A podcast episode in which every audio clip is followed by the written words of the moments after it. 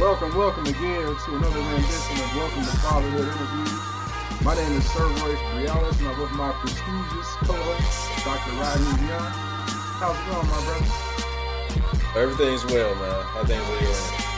Man, things are great, man. I just went for a walk, man. It's hot outside, but I don't care. Gotta get those steps in. All right. I'm also pleased to announce we have a special guest, Richard. I want to say your last name right. Avodian. Did I get it? Very close, very close, but very close. I, I applaud you. It's Avdoyan. Avdoyan. Okay. Yes. My apologies. Not a problem. Thanks. Thanks for jumping on with us. Uh, so let us know, uh, Richard. What do you do for a living, for a purpose, and also, uh, you know, how many kids you got and what are their ages? Wonderful. Presently, I'm the owner and founder of Midwest Business Institute, which is a leadership and training, leadership coaching and training company. But I have just recently launched Men Mentoring Men Network, which will be focusing exclusively with my working with men, particularly in leadership coaching, and three different components that I do to help men to enrich in their lives so they could become more effective fathers, husbands, friends, colleagues, leaders, so they could really reach their purpose and stand strong as a man amongst men. I've been married for 42 years. I have one son who's married, who has two sons, and um, I'm loving playing grandpa. I, I, I love it. And um, so, I mean, my initial career, I was a psychotherapist in private practice for 27 years and I worked a, a, great deal with men. And I realized over the years that there were a number of issues that men struggle with that was pretty universal, that most men were struggling with the same concerns, blocks, experiences in their lives that really caused them discomfort and kept them very private, which in effect made them ineffective in reaching their goals in life. So I've gone back to that. I'll be 71 this year. I've traveled the country speaking as a motivational speaker and an expert speaker, and I'm tired of it. So I want to regroup and go back to my foundation of working exclusively with men through this new venture of Men Mentoring Men Network. So I know that you said that you have one son. Like when um when your son was young, what were some of the challenges that you went through or the things that you uh, that you had issues with as far as being a dad? There was one specific that comes to mind is I grew up in the 60s and um, being very transparent with you gentlemen, uh, which I don't typically do, is that uh, I was very involved in drug usage. Um, I wasn't big on smoking marijuana, but I did more chemicals, THC, LSD. I, I, lived in a, a, very communal living situation for many years. And uh, I was very reluctant of how much of that I wanted to tell my son growing up. In fact, I, I chose to be very little but infer it, but not really come clean with it. Uh, fortunately, that was never an issue for him. But I, I, I, I type walked do I tell him or not tell him? And what value is there in telling him? Now, if there were an issue, I think I would have shed, I would have come clean. But it, because it wasn't an issue, I didn't feel that it was a real necessity. But it was something that was always in the back of my mind. So um, when you talk to your son about about that, like um, how did that make you feel? Like what uh, what what kind of emotions did you have in that moment? I, I was scared quite yeah. frankly. I, I, was scared that um, how was he going to see me? That was it going to change anything? And fortunately, we never had to go into it, so I never really had to delve into the, the depth of it. It was always inferred. I shared with him that there was some. My wife knew, so she made reference to it in a very subtle way. So I never really had to um, thoroughly address it with him because he never did drugs, to my knowledge. So I didn't see the necessity to bring it up in depth. So we never really had a concrete conversation about it. But it was a struggle that might, you asked me what would have been the issue. That was an issue that I was thankful that it didn't have to come up because I didn't want to have to deal with it. Yeah. I would have had it come up. can you um I know earlier you said you're from New York. Can you talk about your background, your your upbringing a little bit? Sure, certainly. Uh, my father, I'm Armenian, and my wife's Armenian. And my father was born on the ship coming here from the old country. Following the Armenian Turkish massacre, my grandfather came with a pregnant wife on a ship. Following this Turkish massacre in 1915, my father was born on the ship coming here. I'm first born in this country. I was raised very ethnic. I spoke Armenian fluently until I went to public school, at which time my father wanted me to learn English. Uh, it was very traditional family. We spoke Armenian at home. Dominantly ate most of my food was Armenian. And I remember, I'll tell you a funny story is that my neighborhood consisted of, uh, excuse my candidness here, gentlemen, but in my day, it was black, not African American, but my neighborhood were black, Polish, Armenian, and Italians. And we were all friends. We all went to school together. We played together.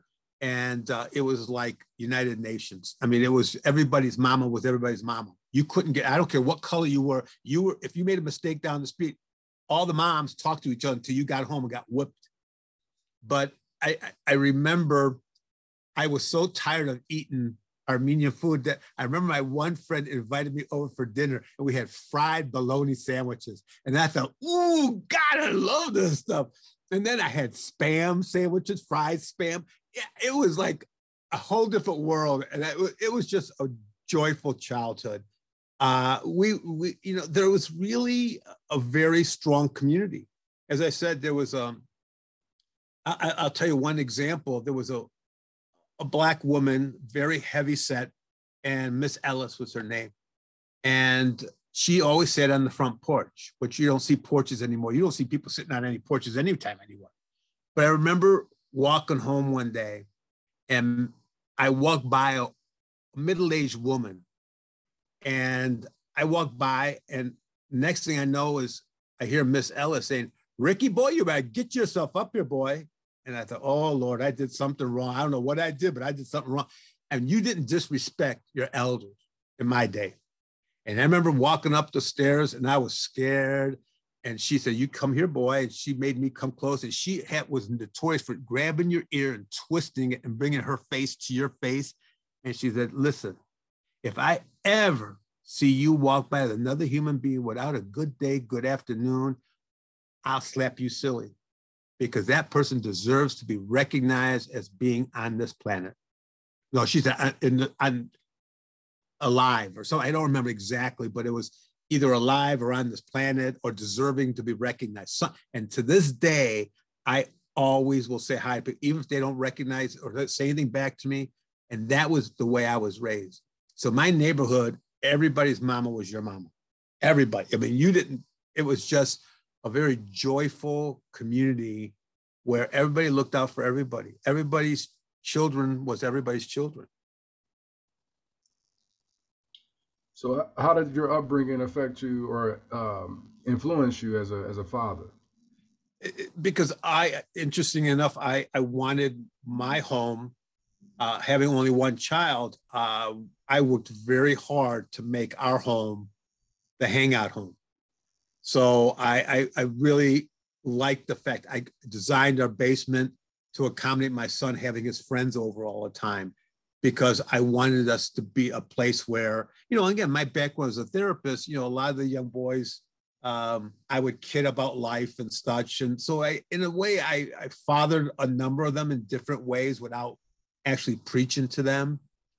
But uh, it, I think it was more about wanting to commu- my neighborhood that all the kids knew they could come to our house and there'd be ice cream cones or popsicles in the refrigerator in the garage and and that they were welcome to it as long as they were respectful and took care of their trash and didn't mess them up and were always thankful. So it's about modeling what I had, trying to recreate that in my community.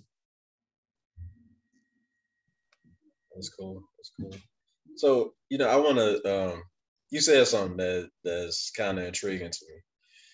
So, um, and let me know if you don't want to talk about it. But, okay. Um, I know that you said that you became a therapist? Did you become a therapist because of the LSD, or was it something like that you experimented with to develop that understanding?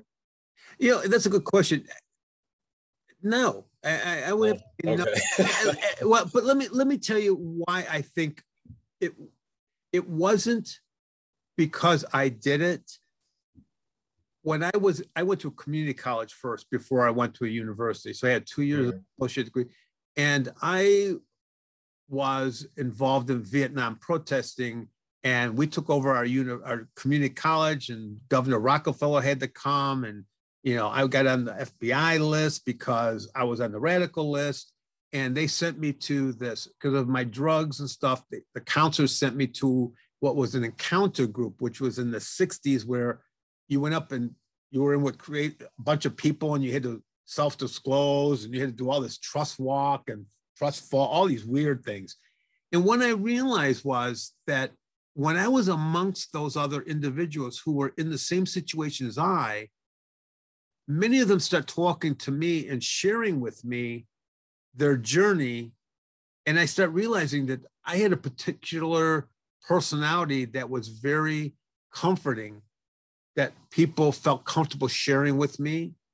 So it was one of the counselors that says, you know, Richard, we're, we're, I was an accounting major.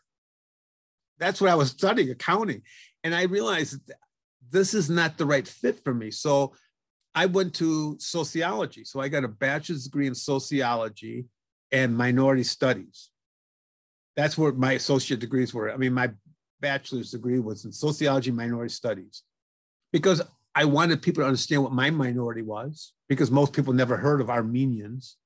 Plus, I saw the minorities that I was a part of, and then what were the social factors that contributed some of us falling down those paths? What were the contributing factors that were different than the traditional white boys world? You know, so I it was very part of that. I think that's what sent me there, not oh, I'm, I was a drug user, so I want to work with drug users. That was never my issue. That was never my drive at all. No, I'm not saying like you were a drug user, um, and no. that's why you wanted to work with it. But um, like from what I hear, like when people take um, like LSD and like the psych- psychotropic th- drugs, they have like a spiritual kind of oh. of experience from yeah. that. I I did and, one of those, but it still wasn't what triggered me to go where I went.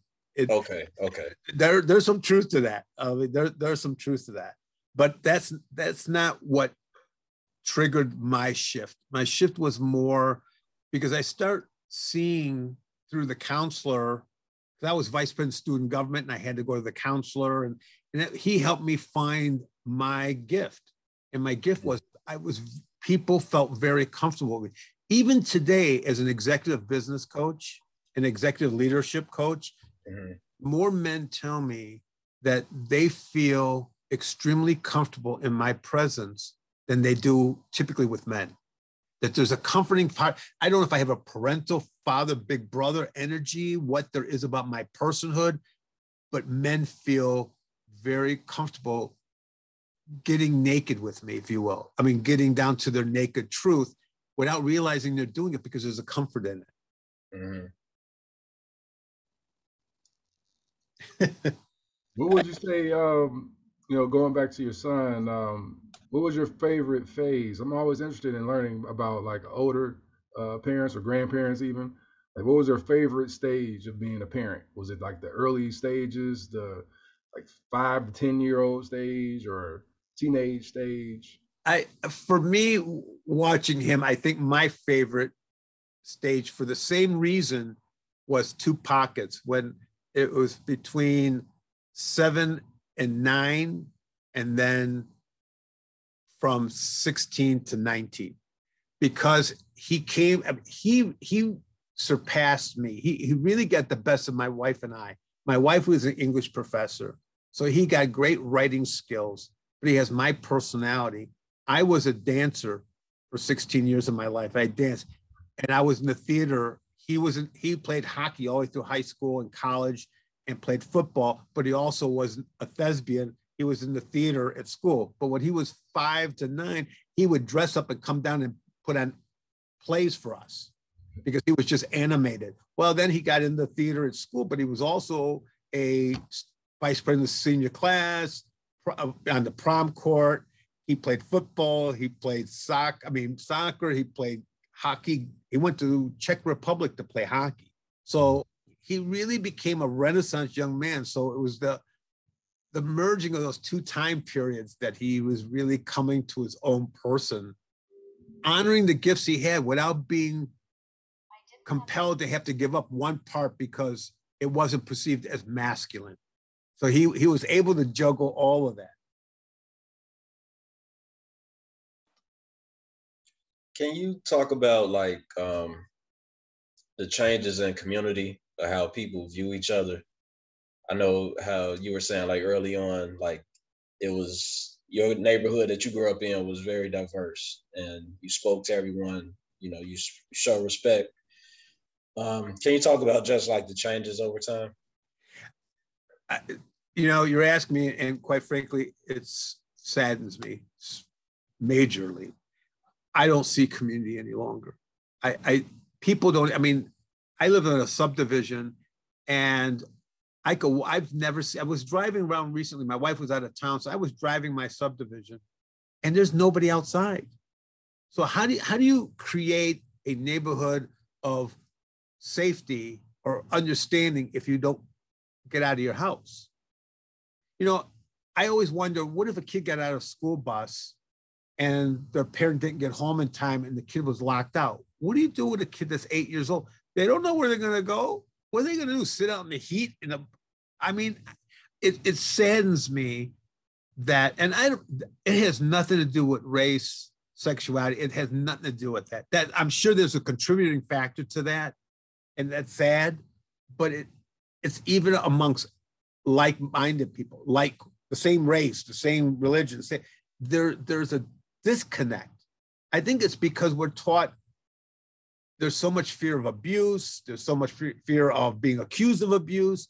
I mean, it, it, it just saddens me that I don't think that there is a a sense of community. I think about my neighbors. You know, there's a neighbor next door who's very good friend of mine. They're both, you know, she is a widow now, and we told her if you ever need us, we're right here. Now we've known her for years, and we do talk to her. But how many other people need? We need people. You know, Barbara Streisand, people who need people. Well, we all need each other for safety, security, you know, emergencies. But, you know, people look at what him, people could be dying on the street, people walk by them. And why is it? Because we're afraid of being sued. Even good Samaritans get ripped off or get, you know, ostracized or sued or what have you. And it saddens me. It really does. So I don't think I think we talk a lot about it, but I don't think it's happening, sadly enough. But that doesn't mean we shouldn't keep working at it. I'm not giving up, but that's why I started this this men's network, is to helping men in general to really become stronger in understanding what does it mean in this country today to be a man. It's confusing. You know, traditional male values are, are gone. No one even understands what does it mean. Do you open the door for a woman? Do you not open the door? Do you shave your body or you let yourself be hairy?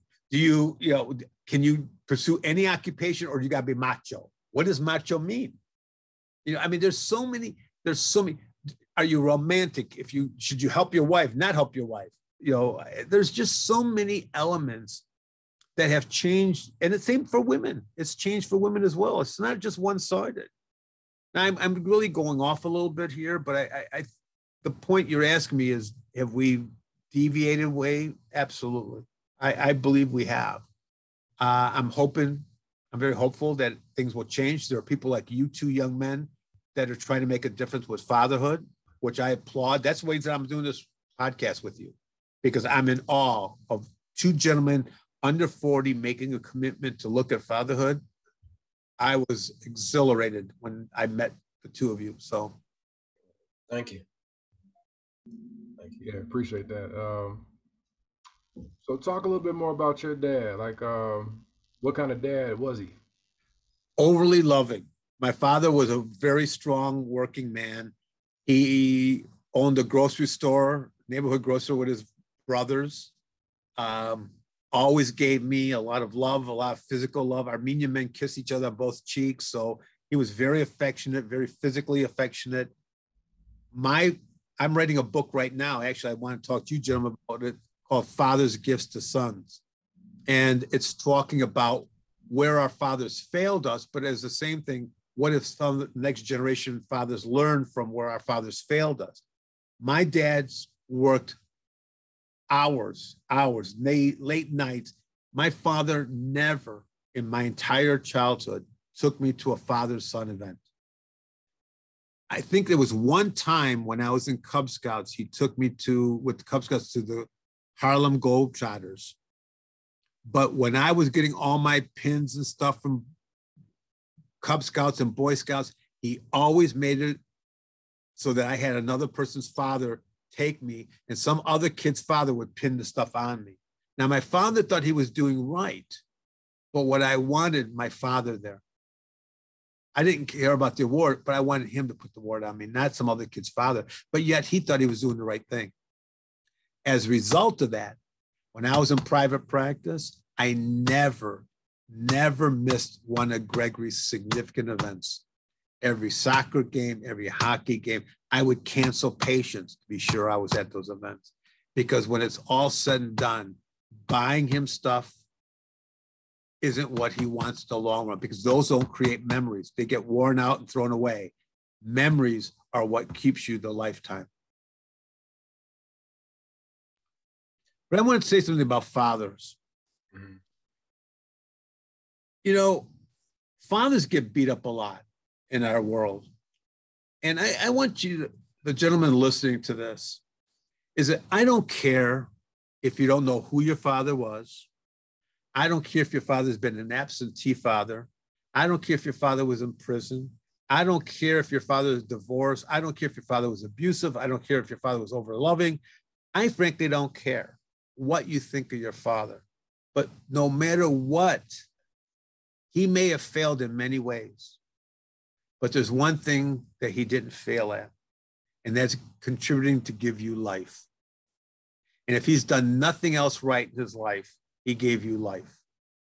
Now, fathers don't wake up in the morning and say, How am I going to mistreat, neglect, or harm my child? A father can only give what he received. And for generations, fathers have failed each other because we didn't know how to father we saw fathering as being highly critical, judgmental, thinking that we would help them, our sons and our daughters, do better by being critical, by pointing out what they didn't do right. You heard that podcast about when the little boy comes home from kindergarten and he made this project and mama sees it first. Traditionally, mama sees it first, and she goes, bonkers on how beautiful it is and how the colors and vibrant, da, da, da, da, da, da, da. And they put it in a place of honor. So the little boy or little girl thinks, woo, I'm talented. And they can't wait for daddy to come home. Daddy comes home and they grab that thing. Go, oh, daddy, daddy. And he says, now, Ricky, next time you do it, son, if you do it like this, it won't have that crease in it. And did you you could use a different color and the boy, I look at him thinking, I ain't telling this man nothing anymore because he's too critical. I want mama. But the father's thinking he's making it better by guiding. But what he is doing is being crit- critical and judgmental because he thinks he's doing right. He thinks he's enhancing their skill of learning when he's really being negatively critical. And those are the, it's just like I gave you the example, Royce, about the soccer game.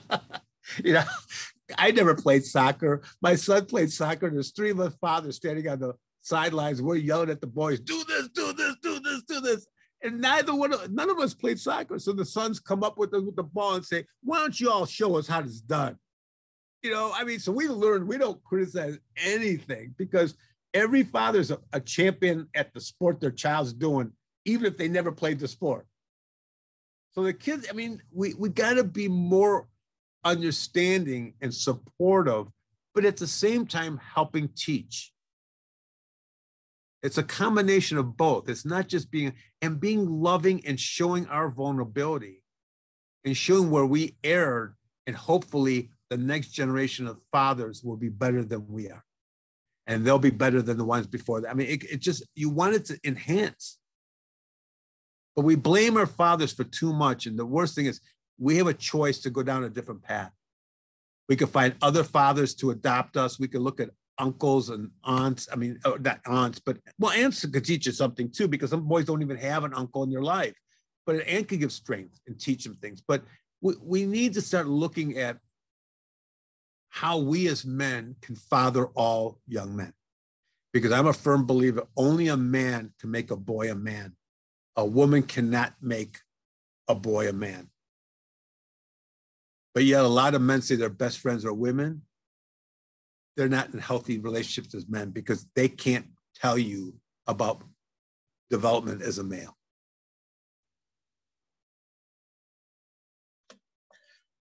So, can you go into that a little bit more? So, what is um, like what is that uh, maturation process? What is the development of a, of a male?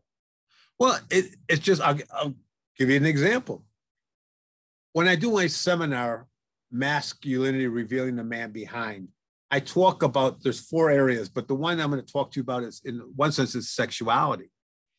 You know, I talk about when my sister, who's two years younger than I, when mama took us to the department store, my little sister had a little undershirt with little rosebuds on it, and she was going to get her first bra.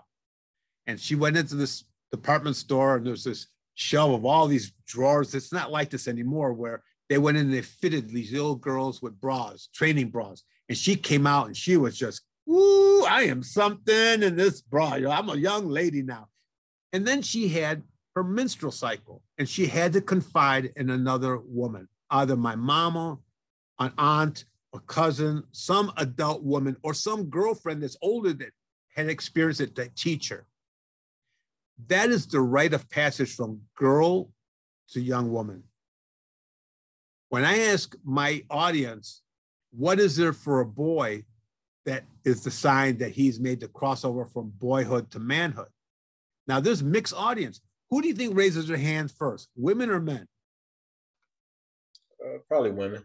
Uh, there's no probably. I've never, I've never had a man raise his hand hmm. and ask the woman, "What is it that is the sign. And a woman raises her hand, and I'll call her and I'll say, What is it? She says, A wet dream.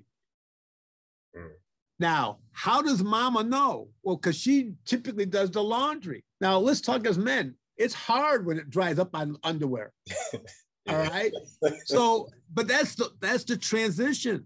Now, my point is, why don't fathers tell their sons when they're like 10, 9, 10, listen, you're becoming a young man. You're going to go through a development. Your body's going to change. Here's some things that could happen. It's natural if it happens. Not all boys this happens, but it's typical, common, blah, blah, da, da, da, da, so that they're not frightened. Now, I want to tell you something, and I said this to Royce before. I've worked with, I had a patient in my practice of a young man that came, thought his parents thought he was depressed and wouldn't talk to them what it was, and I'm not exaggerating, I don't exaggerate stories. He thought he was dying because he was having wet dreams and didn't tell his parents because he thought something, all this stuff coming out of him, he was dying. Mm. How sad is that for a 12 year old boy to not be able to talk to somebody thinking he's dying? So, where's the transition? That's one of the transitions. Is we don't know what the rite of passage is because we don't talk about it. But he can now find I told my son, when this happens, I want you to tell me because we I want to celebrate it. Because now you you you are capable of fathering a child now, but that comes with, responsibility. And let's talk about sexuality. Yeah. You know, oh, you, just go ahead. I'm sorry. Oh no, I was just gonna say when you first asked that question, I thought you were gonna say like um, having sex for the first time is like a rite of passage. No, I mean, that's that's a rite of passage too. But the significant one is the transition from boyhood to manhood to young man. Mm-hmm. Sex is another thing. That that's that's that's another stage that comes along as well. But you know, th- there was a study done that average. I wish I would have written this down somewhere, but the average guy doesn't even know how to put on a condom correctly. Believe it or not. I mean, it's, it's so, but those are things we should be teaching our boys because the typical response is, shoot, I don't use none of those. you know, I mean, a lot of guys crack up about saying, I don't use them. You know, come on, you know. But one of the things I do think is teaching our sons is, is that we should be talking about sexuality and the use of condoms. Because I will tell you, I'm very transparent, I'm very blunt, if you can tell. But I want young men to start off, if they're going to be sexual, starting off always using a condom. And then only when you want to be a father do you stop using one. Because I will tell you, and you young men should know, because you're both fathers, correct? Yes. Uh, that once you take it off, you never want to put it on again. All right. So, so so if you don't know what you're missing until you are responsible in a position where you want to have a child, there's no need to because and I'm serious. If you, if you don't know what you're missing, you don't miss it. But once you change the process, now you're playing Russian roulette. Because you're, you know, I don't care. People say, oh, there's accidents or that, you know, that happens, but but that's part of parenting. That's what fathers should be talking to their sons about. Now we're laughing, but it's it's it's really something that is responsible. I was a consultant to a teen fathers program of boys under 16 that were fathers to 14 year old girls having babies, thinking he's a manly man and he can't even finish high school because he played Russian roulette early. You're playing with a loaded gun. It's not, That's right. It's not a good idea. Yeah, I'm, I'm glad you mentioned that because I have a 10 year old and I'm uh, coming coming uh, you know uh, upon that time to have that conversation. I actually been talking to him uh, about sex. Um, but yeah, getting into the details, like you know, talking about you know wet dreams and you know uh, you know what you're what you're capable of as a as a boy. You can make a baby as a boy. That's right. So I think having those conversations early is, is really important. Did uh, how did your dad uh, approach that conversation with you? Did he have a similar approach or? Oh heck no! I mean the the the, the the the typical position where most fathers attempt to talk to their sons, and I've studied this. I've asked men all over the place. The most common place is while they're driving in a car. Yeah, yeah. So the father don't have to look at the boy. The boy sitting to the right of the dad the dad's driving. It's well, your mama told me it's about time I have this sex talk with you, but I'm sure you know everything already. Now, what's the boy gonna say? No, daddy, I don't know anything. He's thinking my dad thinks I should know, so I'm gonna tell him I know because he thinks I know.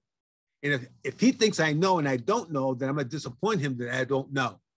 So I'm gonna say, yeah. And then the dad wipes his brow and says, Oh Lord, thank you, because I don't have to tell this boy I don't know nothing because I don't know how it's gone. You know, I mean, it's it's sad because no one taught him how to bring it up. So how do you talk about something that you don't feel comfortable talking about because no one taught you how to talk about it? That goes back to a father can only give his son what he was given. That's why I love what you guys are doing with this fatherhood. The love is teaching fathers early on when they're first getting married what what to expect and what kind of father do you want to be? You know, doing him when I work my do an inventory. Where did your father please you? Where did he disappoint you? And what are those disappointments would you like to do differently if you have a son or a daughter? Either one, parenting is parenting. Fathers, I don't care if it's a boy or girl, it's a little different, obviously, for a boy and a girl, but the qualities are the same.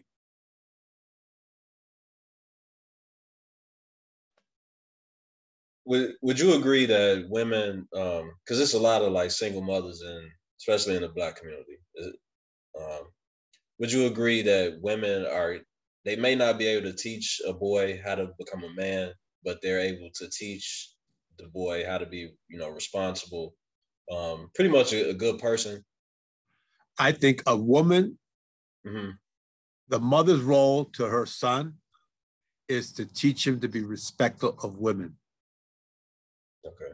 and how to respect women. Now, given what you said about single mothers, regardless of what race you are, because if you're a single mother for whatever reason, I think that's where you young men or men in this country, and there's some men in East St. Louis doing this now, and I think there's some men that I met somewhere else that are what they're trying to do is having like boys camp, mm. Young boys, and teaching them to be responsible.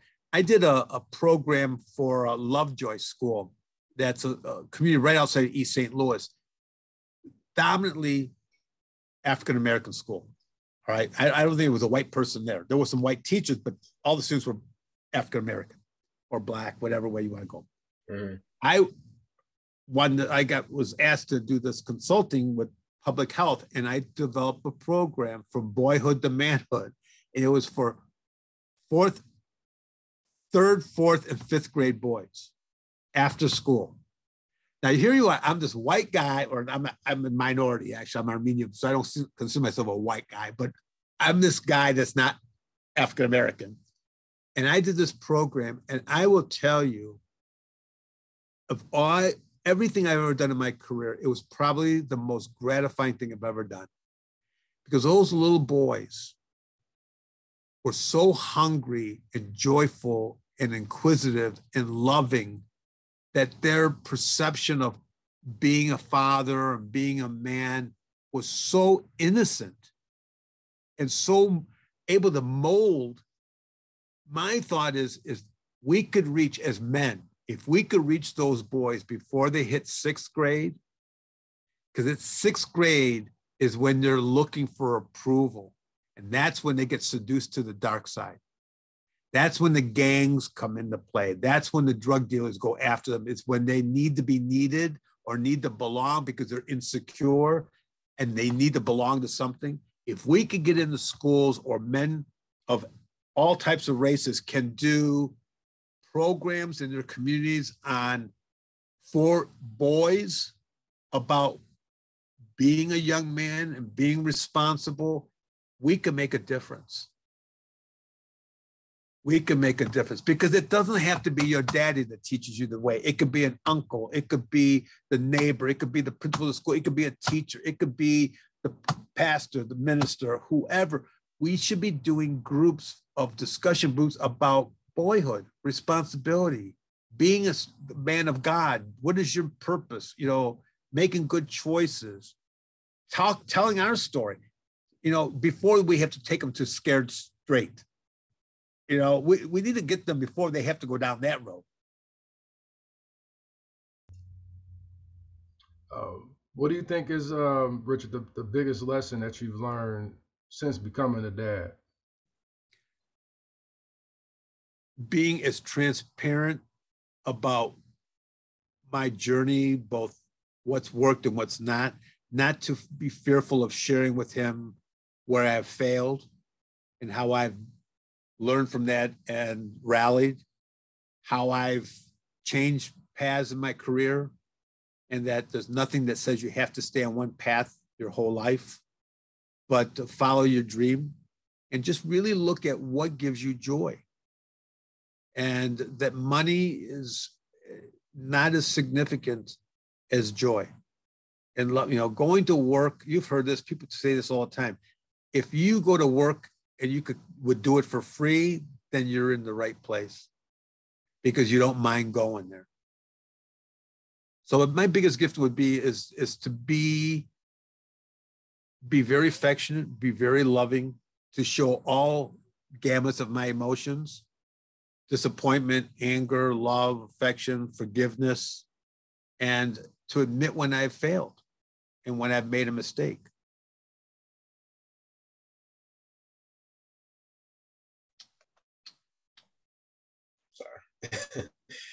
um, so I had a chance to listen to um, the podcast a little bit earlier too, and you know, men are a lot of times we're, we're creatures of habit, and in the discussion that you had, you were saying that a lot of times when men like the way that they want to show affection is they go back to like things that worked. So like if they want to have sex with their wife, they go back to like um, I think in the podcast you you said like you a rub your toe. Well, I don't know if this was you.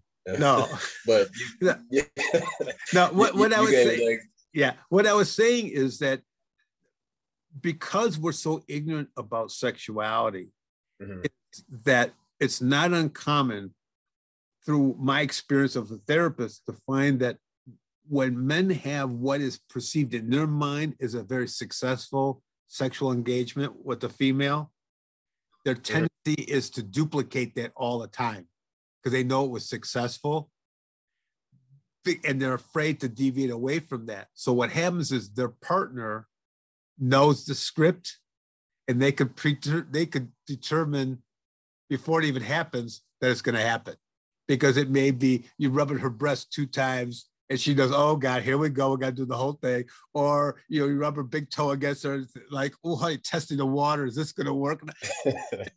so that we tend to be frank. But the issue with that is that, as I think I said in the podcast, I remember the my, the psychiatrist that I was in practice with, who trained me as a sex therapist, basically said, "Richard, people need to go into sex like it's a pie, so that the they always go in and out at different times in different ways because if mm. god forbid i don't know if you guys are spiritual young men but if god does something or your house changes something that you can't do that same structure again then what happens people become asexual. They, they, they don't touch. They don't have sex because they can't do it the way they used to. But if you have all kinds of ways you could still be intimate. You could still be sexual but maybe not in the same pattern but at least there's other patterns yeah. It's like going home. If you only drive home one way all the time, and then that street is barricaded, but you've never went a different way to go home, you can't go home. It's the same thing. Does that make sense? Yeah, it does. That, that's interesting. So, what are like some things that we can do, or like some techniques to be more spontaneous with that in that area? Well, to me, that's an interesting question. no one ever, no one ever asked me that question. That's a tough one. All right, so you know, one of the things I think that's probably the most significant is that women want to be intimate and have some intimate sexual play, but they don't always have to go to the end. Men once they start, want to go all the way to the end. So women learn that I can't touch him unless I want to do everything. So what happens is we become less touched until we they touch us. But sometimes it's just allowing your woman to massage you, fondle your your penis without and get you hard or masturbate you, but or just get you hard and then stop. Now you may say, well, what's the point of doing that if you're not going to go all the way? The point is enjoy some of it it's just like I don't know how graphic you want to get on this show, but I mean, it's, it's just like oral sex. You know, sometimes women will do it, but not do it as long as you might want it. So a lot of guys will say, well, then if you ain't gonna do it long, why are you doing it? Now, my point is, wouldn't you rather have some sucking than no sucking? I mean, what, how foolish is that? I mean, how foolish is that? Yeah. You know what I'm saying? I mean, that's that's stupid. I think you're a stupid man if you're saying I'd rather have none than some. I mean, so it's all about really not taking everything to the same pattern or you know do it in different positions or different places you know be more playful not so serious. Change the pattern up a little bit. Tell her hey listen let's let's try something different. Let's try a different way we're, we're attempting to do this. Make her part of it. It's not always your chore it's not your chore to do it all that's an evasive question. I know I'm going around. It. Oh, you good. You good. Yeah, that's great advice. Great advice. Yeah, I think uh, slowing down too. That's that's probably a powerful technique too. Absolutely. Like, like, really just like slowing down, like how you approach it. Like uh, like you said, and, a lot of a lot of guys just want to get to that last the ending. Right. Like, and like I tell people, I'm telling you, brothers, I will tell you as an elder brother here, it ain't gonna break off if you don't finish it it'll go down. And then you can roll over. It ain't gonna break. You understand what I'm saying? So it's not that you have to end it with the explosion. Just enjoy the physical contact. But there's a there's issues about it because remember I told you in my podcast, men burp each other. We're not really touched that much. Think of your own sons. If you have to, mamas hold their daughter's hand going to the supermarket. They could be 10 years old, and if they're in the mall, they're holding the daughter's hand. The little boys run all over the place. We throw our sons in bed. Little princes get tucked in by daddy kid, sweetheart. The little boy we throw in bed. You know, when they're three years old, we start shaking their hand. We don't hug them anymore. Uncles are shaking their hand. You young man. He's a boy. He's not a young man. But we're touched less. So what happens is we're skin hungry. That's why men get so reactive to any kind of touch. So when we hug each other, men, we burp each other, and God forbid our crotches touch. God forbid, ooh, Lord, but if I get hard up, ooh, what's that mean? What that means is your body's reacting to warmth. It ain't mean you're getting off on this situation. Your body's reacting. You didn't know this was going to go this way. I didn't expect this to go down this line, guys. Uh, so I guess we can segue to this. Uh, what do you attribute your 42 years of marriage to? Being not feeling we had to be together all the time. My wife, we made a pact early. She's when she would do poetry readings at the university, I never had to go to them.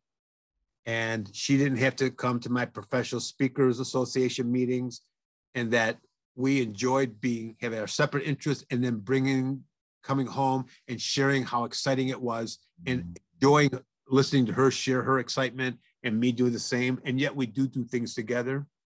I believe in a, a 20 60 split. What i mean by that is is that 20% of our family time she does stuff on her own. 20% and she would do it with gregory our son when he was still young. 20% I would be on my own, you know, or she would be on her own. I would be with Gregory. And then 60% of the time was family time when we all did things together. And that it was a, a respect of each other having individual needs, interest, that we didn't have to be with each other 24 7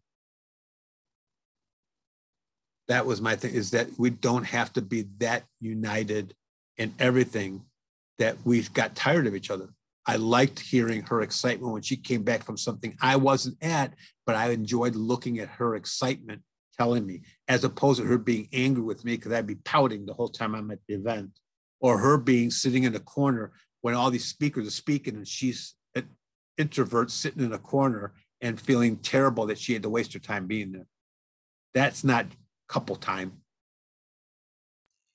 Yeah, uh, Chris Rock had a good joke about that. About uh, like part part of the reason why the divorce rate is so high is because women are, um, you know, attached to their men. Like when they leave the house, they can text them, they can call them. Like they're always, you know, present with their guy. Like they don't give their guy space to right to be a man. You know, like uh, I, I could really I could see that being a, a, a point because um, back back in the day, like back when your dad you know, was married, like uh, he used to be able to go to the store and right know, be gone until you got back. Right. Like right. now it's like, uh, well, you at the store, well, get this, get that. Right. Got, don't forget to get this. You know, you're just getting them constant messages from from your woman, and it can get like uh, you know, a little tired, tiresome. Well, and let's be honest, there's some men that do that with their women. Yeah, both it's ways. Two-sided. Yeah. It goes two sided. Yeah. For sure. It's my uh, next question to you, uh, Richard, and uh, this has been uh, a really great interview. I really appreciate this. This is, uh, this is awesome. Thank you. Uh, it's actually a question I already asked you. Is um, what does fatherhood mean to you? And you gave me a real good answer. I'm gonna read it to you.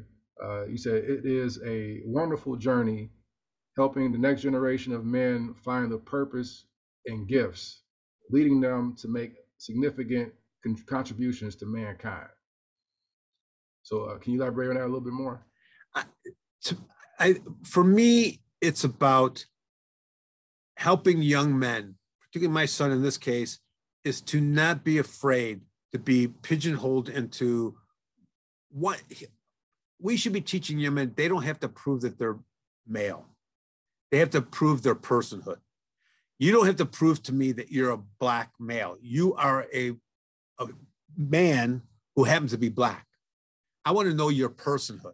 I want you to, I want fathers to teach their sons to be the person that they are internally and not be ashamed of what that is, regardless of what their interests are. You know, a lot of fathers, you know, they want their sons to be athletes or they want them to be manly men. But I don't think Christian Dior minds his son being Christian Dior or, you know, Tommy Hilfiger. I mean, I mean, if you want to be a fashion designer, there's no shame in that. It doesn't mean that you, that's not masculine. You know, I think that it's about what are your gifts and, and embracing that in your sons to expose them to everything. You know, I told you I danced. I was one of seven boys that was the national tap dancing champions in 1968. Seven, we danced at Cloud Nine by the Temptations. There were seven of us. Oh, that's awesome. there had ne- there had never been an all male master's class level team in America at that time. This is 1968. Boys didn't dance, particularly heterosexual boys didn't dance. But what happened was I got kicked out of my fraternity. We had high school fraternities. I got kicked out. They called me Mr. Tutu and faggot my whole senior year in high school because I was a dancer, but I was damn good. But then when disco came, who did all the girls want to dance with? Mr. Tutu. right. And then all these guys that were all these guys that were my fraternity. We had fraternities in high school. All my fraternity brothers then all came around saying, teach me that, Richard, teach me that. yeah, right. Now it's okay. But I want us to allow our boys. I when I was at University Niagara University, the basketball team, we taught them ballet to teach them how to leap. I mean, how to plie to jump higher. Hmm. Control. I mean, dance is a big thing for dancers, for athletes. There's a lot of athletes that take movement. They called it movement rather than ballet, but it was ballet.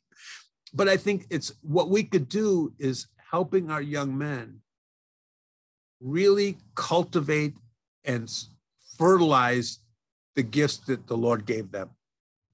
And the only way we would help them is exposing them to everything that there is in the world, all the interests, all the sports, all the arts, theater, everything. They and see what sticks because that may be what their destiny is. And we as fathers should not segregate or separate what we should expose them to.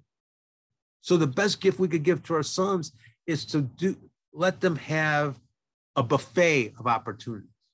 Mm let's see what works. But we got to get over our reluctance to expose them to it all because some of those things are uncomfortable for us. I like that. Expose them to a buffet of opportunities. That's awesome. Do you feel like there's an attack on masculinity? Absolutely.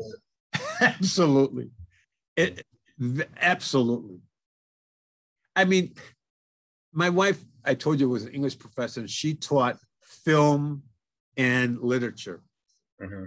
And we watch a lot of foreign films. And I'll give you an example. I don't know what you young men look like, so I'm not judging. I want to say that right up front. But when you look at American male actors, Tom Cruise, all the American ones, and you see them shirtless, none of them have hair on their chest. None of them. But you look at the European, Australian actors who are some of the biggest, James Bond, you see those guys, they all have chest hair. Look at movies, watch movies now. Talking about, we got, now they got things on how to shave everything in your body. I mean, so do we have a shame about hairy, man? I mean, is there, what does it mean? Now, I'm not saying that we can't do self care, you know, your face and moisturizer. I mean, I don't have a problem with but when we have to start changing the appearance of maleness, it gets confusing. And then the other thing too is what's an appropriate behavior for a man? You know, some of us were raised by polite mamas that taught us you open the door for a woman, you pull out the chair for a woman. Nowadays, a young man may get yelled at or pick up the tab. If You may get, what do you mean you? Bet? I could pay my own way. I mean, you don't know what to do.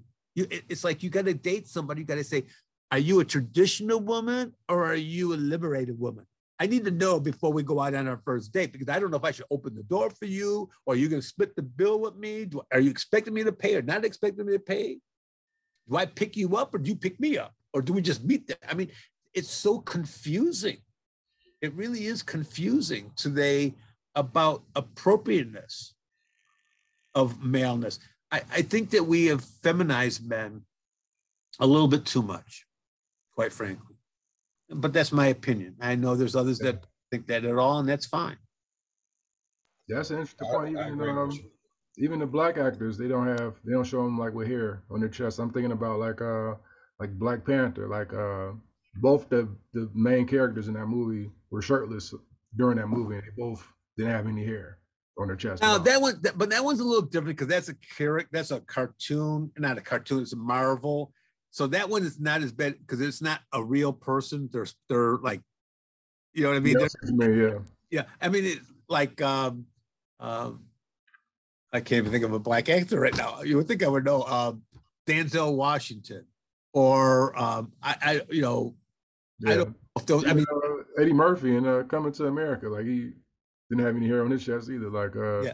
But some of them don't have it. Now, if you don't have it, that's another thing. Yeah, right, right. But now, yeah. Now, you, now, do you have hair on your chest? Oh yeah. All right. Okay. the, the beard matches everywhere. So. All right. All right. Uh, I mean, I just think it's just it's very confusing because we do criticize a lot too, men. Yeah. And and I think it's gonna change. I don't think that we. I just think that it's it's different. You know, I I, I wonder what the future is going to bring, if it's going to change anymore. But uh, I just think that there's room for everybody to do what they want, but uh, I just think it's important that uh, it's not about proving your masculinity either. I think it's just I'm I'd like to say prove your personhood. Mm. Is to, to really not prove.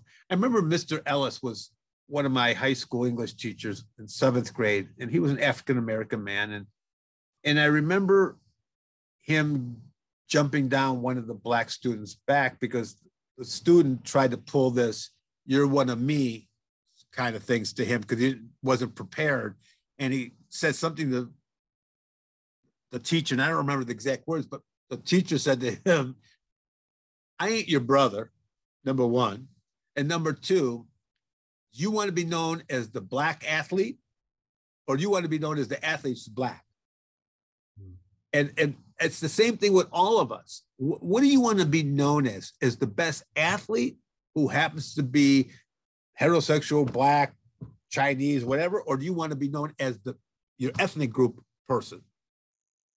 I mean, that shouldn't matter. It should be about your personhood. That's what you.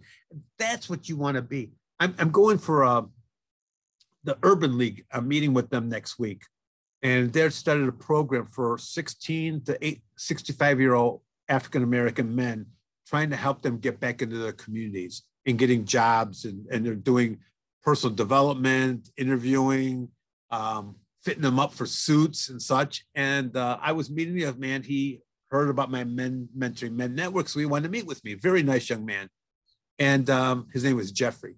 Is Jeffrey, and I said, Jeffrey, can I ask you a question? When they're doing these interviews, who's doing the interviews? And he said, Well, the, the men in the group are interviewing the clients. And I said, Oh, okay. Can I ask you a question, Jeffrey? And he's looking at me and he says, What do you, yeah, Richard, certainly. I said, um, So let me get this straight.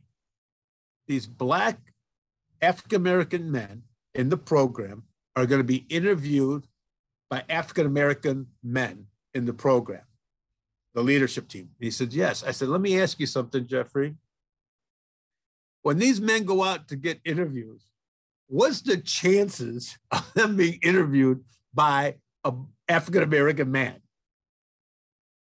he just looked at me. I said, 90% of the people interviewing them are either going to be women, white, Asian, Iranian, or something else, and maybe some African American.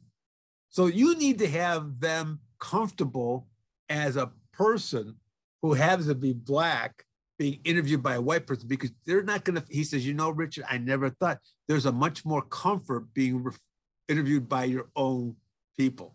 I said, absolutely. They got to be able to stand there and look that man in the eye that's white and say, I'm a man amongst men and I am somebody and I'm the best fit for this job. And look at that man straight in the eye and sell the because that person may see the color. You got to be comfortable in your person, but they got to practice against people who they're going to be frightened to be interviewed by. So that's why they want me to set it all up to have other people interview these guys because I want them to be successful. But can you imagine practicing, but you're being interviewed by the same people that that's not interviewing you? Does that does that make sense? Do you understand what I'm saying?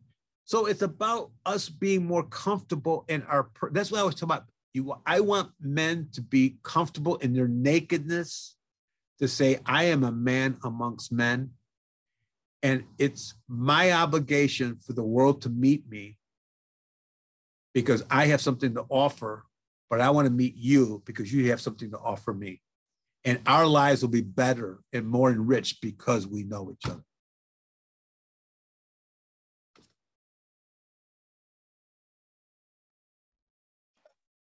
Wow, that's great. Um, I know we're getting close to time. Uh, so I have one last question. Okay. yeah, one, one last question. That's to, um, I guess, uh, bring some humor into it. Uh, what do you feel about the Kardashians? Oh, interesting. okay. okay. Interesting enough, I have a relative who know who's indirectly related to the Kardashians. What I have mixed feelings, quite frankly. Hmm. Now, you got to give me some slack here, okay? No, we got you. Uh, if I'm looking at purely as an Armenian, I'm embarrassed because I think in many ways she's put a negative light on the Armenian people because of her initial behavior, how she got popular. Mm-hmm. At the same time, I applaud her because she did go with Kanye West to Armenia and she brought recognition to Armenia that a lot of people never knew about Armenians until she went there. So for that, I applaud her. So I want to cut her some slack that way. What I find most interesting, I, I I'm going to ask you a question, both of you then, is don't you find I found it odd that all three girls were raised by a white mama and an Armenian father, whose father died, and all of them are dating black men. How is that possible? I mean, what is, I mean, how is that possible? I mean, one I can understand, but they're all, well, excuse me, uh, the ones not. Mama was dating a black guy. Kim married a black guy. Another black, the other sister was a black guy. I mean, what the the the non the gender sister. I mean, what are the odds? Now, as a black man, don't you think that's odd? Yeah, it is. I mean, quite, quite peculiar. yeah. I mean, I mean, really. I mean, we're talking honest. I mean, so so I got, I mean, I, I admire them as business people. Kim's no fool. She's a smart girl. She's finished law school. I think she made the best of what the situation is. I wish they would just retire from the public eye and just do wonderful lives and just get out of the highlights. I don't, I mean, why do they still need all that attention is what I don't get. But now I'll tell you a funny story about it. My daughter-in-law his last name is Karakashian. So when my son got married to Lori Karakashian, her father's name was Robert, just like Robert Kardashian. So when Gregory's invitations went out to all his college fraternity brothers, people they thought he was marrying a Kardashian. So they would call, "Are you marrying a Kardashian?" And there's three sisters. Their youngest sister's name is Kim. She's mm. going to get married her father's name, the father's name is Robert, so it's Robert Karakashian. Kim, you know, I mean, it's just it's crazy. He used to make reservations, and people would write down. They would say Karakashian, and they would write Kardashian. So when the girls went there, they're thinking the Kardashians are coming. It was a Karakashian. there were three sisters. so I mean, I have mixed feelings. Like I said, as an Armenian, I was embarrassed in the beginning because she brought negative light to Armenian name. But then I have to applaud her because she's turned around and done some incredible good things for the Armenian, bringing recognition to the Armenian Holocaust. She baptized her children in Armenia. I, I think for that, I applaud her. But I also think she and her sisters are brilliant business people. So I applaud them. But I still wonder about why they're all dating black I mean, I, I, hope you don't mind me being that candid, but uh, you asked me, so I'm telling you. Oh yeah, yeah. No, no worries. I just wanted to see what you what you thought about it. But you think it's weird too, though, right? Oh yeah, it is. I I think in a lot of ways it's part of the the business. Um, I guess their business plan. Maybe it's working. God bless. Yeah, yeah. yeah. Well, before I get to my last question, Richard, uh, uh, we, we, we normally uh, dub our uh, episodes that are awesome as Hall of Fame episodes. Mm-hmm. So, uh, Dr. Young, uh, do you, do you qualify this one, man? What do you think, man? Hall of Fame? Yeah, I would say so. Hall of Fame. All right. So, if you had a if you had a jersey number, what number would you be? Twelve. Twelve. That's a good number. I like that. So uh, yeah. So again, Richard, man, thanks for for jumping on with us. And uh, the last question I have for you is, um, if you had to give advice to any dad or even a granddad that's listening, uh, what advice would that be? Is be attentive, participate in their lives, show interest, and share your story as, as appropriate it is at the right age. Know your journey. Let talk about your father. Let them know where your father failed and where your father was great and that you're really trying to be better. Hmm. Good stuff. Yeah.